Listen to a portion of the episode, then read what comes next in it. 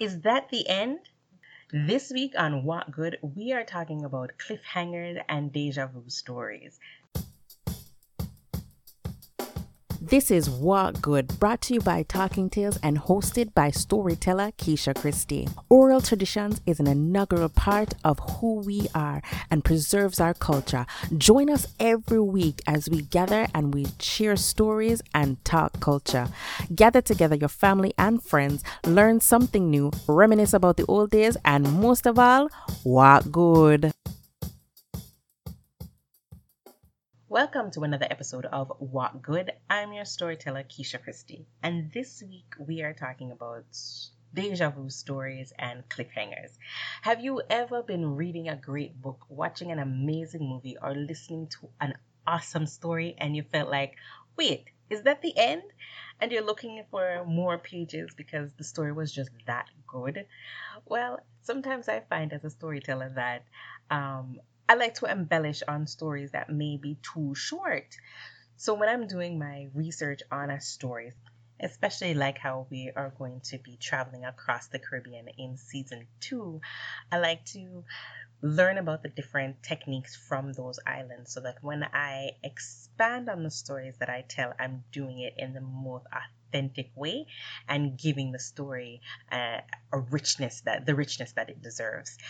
Another thing I find when I'm doing researching stories is that the tales that we know and love all came from somewhere. And when I bump across a story that seems so familiar to me, I'm like, wait a minute, these characters are very, very different. Or um, the story isn't how I remembered it, but that is because the story that I remember originated from probably this tale that I'm reading now because it's older than the one that I've known and loved. I'm going to share two of those stories with you today so that you can kind of see the similarities that I run across when I'm when doing researching such tales.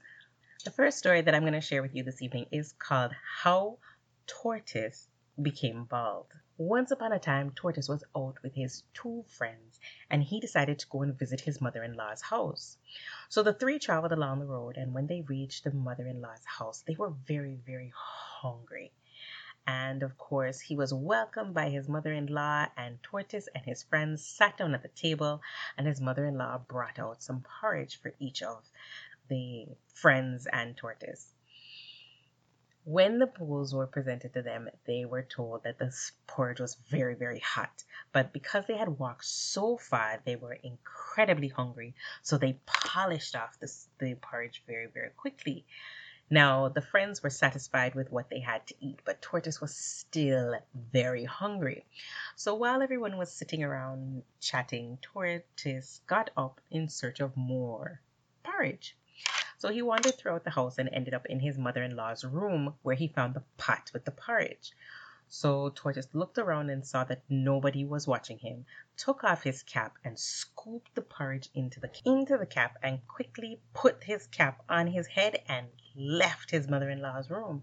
When he rejoined his friends, they continued to laugh and talk and relax. Um, entertaining conversation, and Tortoise became very uncomfortable. You see, the porridge was still very hot, and now it was in the cap on his head. And Tortoise began to become more and more uncomfortable as the conversations went longer and longer. So Tortoise finally spoke up and told his mother in law that he would be leaving and gathered his friends together to, to leave his mother in law's home. But his mother in law said, No, you must stay. I have a message for my daughter, and I need you to bring that message for me. So she pulled Tortoise aside and began to tell Tortoise what the message was. So the longer the woman spoke is the more uncomfortable Tortoise began. He began to sweat. He began to shift from side to side because he was starting to really feel the burns that the porridge was starting to give his poor head and he quickly acknowledged what his mother in law said and told her that they needed to leave right away. So he and Tortoise and his friends rushed out of the home and headed back down the road. And as they got partly down the road, Tortoise couldn't handle it any longer.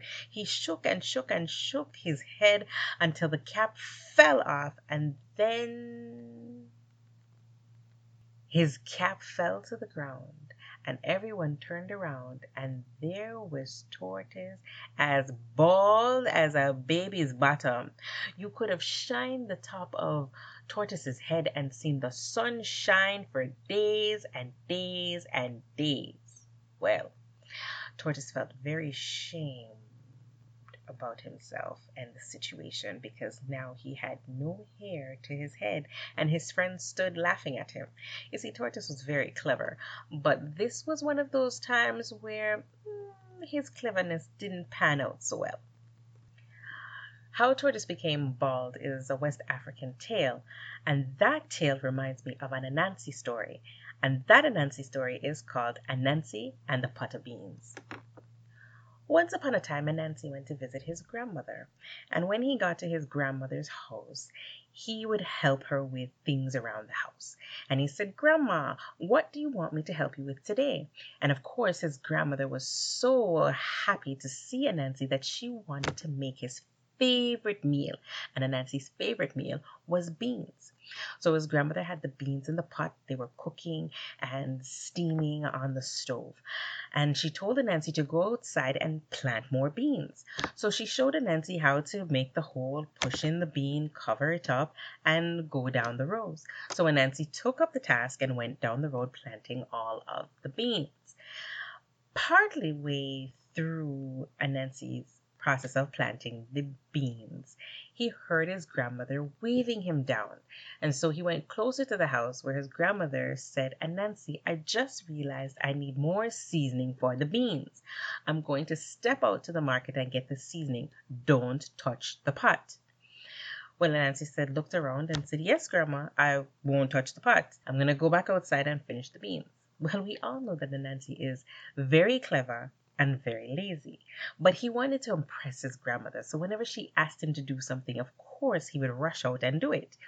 So he was in the process of planting the beans, but he could smell the pot on the fire, and it smelled so good. And Anansi found it so hard to believe that it needed more seasoning because it just smelled so good. So when Anansi left what he was doing and went into the house, when Anansi went into the house, he lifted the lid off of the pot of beans. And when he did that, all of the aroma came up from the pot and tickled his nose and reached down and tickled his belly. And Anansi wanted to try some. So when Anansi picked up the spoon and he took a little bit and you all know how it goes when you tea from the pot. And Anansi got some of the beans in his mouth and tasted the beans. And he didn't know what Grandma was talking about because it didn't need any more seasoning. According to Anansi, it was perfect. So Anansi took another spoonful and was just rocking to himself at how delicious the beans tasted when he heard some commotion outside. When he looked out of his grandmother's kitchen window, he saw that the neighbors were out shooing the crows away. And the crows were flapping their wings and flying, trying to get away from the neighbors that they saw the open window in Grandma's kitchen. And they all flew in through the window.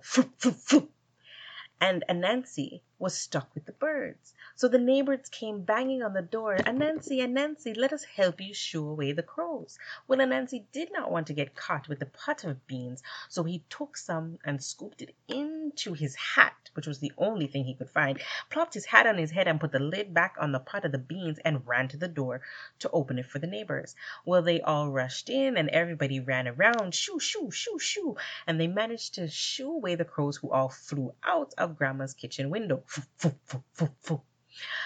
So now that all the crows were gone, all of the neighbors were standing around and chuckling to themselves, sharing stories about the commotion that was created by the crows. And whoo, what an eventful afternoon! Well, by this time, Anansi was starting to feel very uncomfortable. He was feeling hot. He was feeling so hot that he began to sweat. And the sweat began to drip down his face. And there was some thick gravy that started to drip down the middle of Anansi's forehead. So Anansi wiped it off quickly, hoping that nobody would notice. But he was very polite, but hoping that the neighbors would leave very soon. And the more they talked and the more they asked Anansi questions, he would just answer, mm-hmm, mm-hmm, and bite his lip from side to side because by this time, oh, those beans were hot. Those beans were so hot that Anansi was feeling the burn, but he couldn't say anything because he didn't want the neighbors to know that he went into the pot. Now, the more they talked is the more that Anansi got uncomfortable, and he started to encourage everyone to head home and that he would definitely tell Grandma when she returns that they helped him get rid of the crows who had flown into the house. Well, all of the neighbors started to trickle out of the house one by one, but one turned around and said, Anansi, what's wrong with you? You look sick. Well, Anansi really didn't know what to say, but Anansi said, Well, I'm fine. And his voice cracked the entire time. Hmm. The neighbor looked at Anansi queerly and thought, What is wrong with you? Anansi couldn't take it anymore because the beans were burning his scalp. And Anansi had lovely long locks and they started to look limp. So finally, Anansi just knocked the hat off of his head. It fell onto the floor, revealing all of the beans, and Anansi's lovely long dreadlocks fell off. And when Anansi looked up and the neighbors looked round, they saw that Anansi was bald. There was nothing more smooth or more shiny than the top of Anansi's head. Just then Grandma returned from the market and was wondering what the commotion was for. When Grandma came in and saw Anansi's head, she said, Anansi, what did you do to yourself? Well, at that point, Anansi had to confess. He went into the pot after he said that he wouldn't, and he took some of the beans, put them in his hat, put it on his head, and now he has no hair. Well, Grandma looked at Anansi, the neighbors looked at Anansi, and everybody fell out laughing because now, because of Anansi's greed, he was bald. Jack Mandora, me not choose none. Thank you for joining us for another episode of What Good, and we hope that you enjoyed our stories this week. Join us next week, Tuesday, as we upload new episodes and some additional great stories for you to enjoy. As we always say, gather your friends and family, learn something new, reminisce about the old days, and most of all, what good.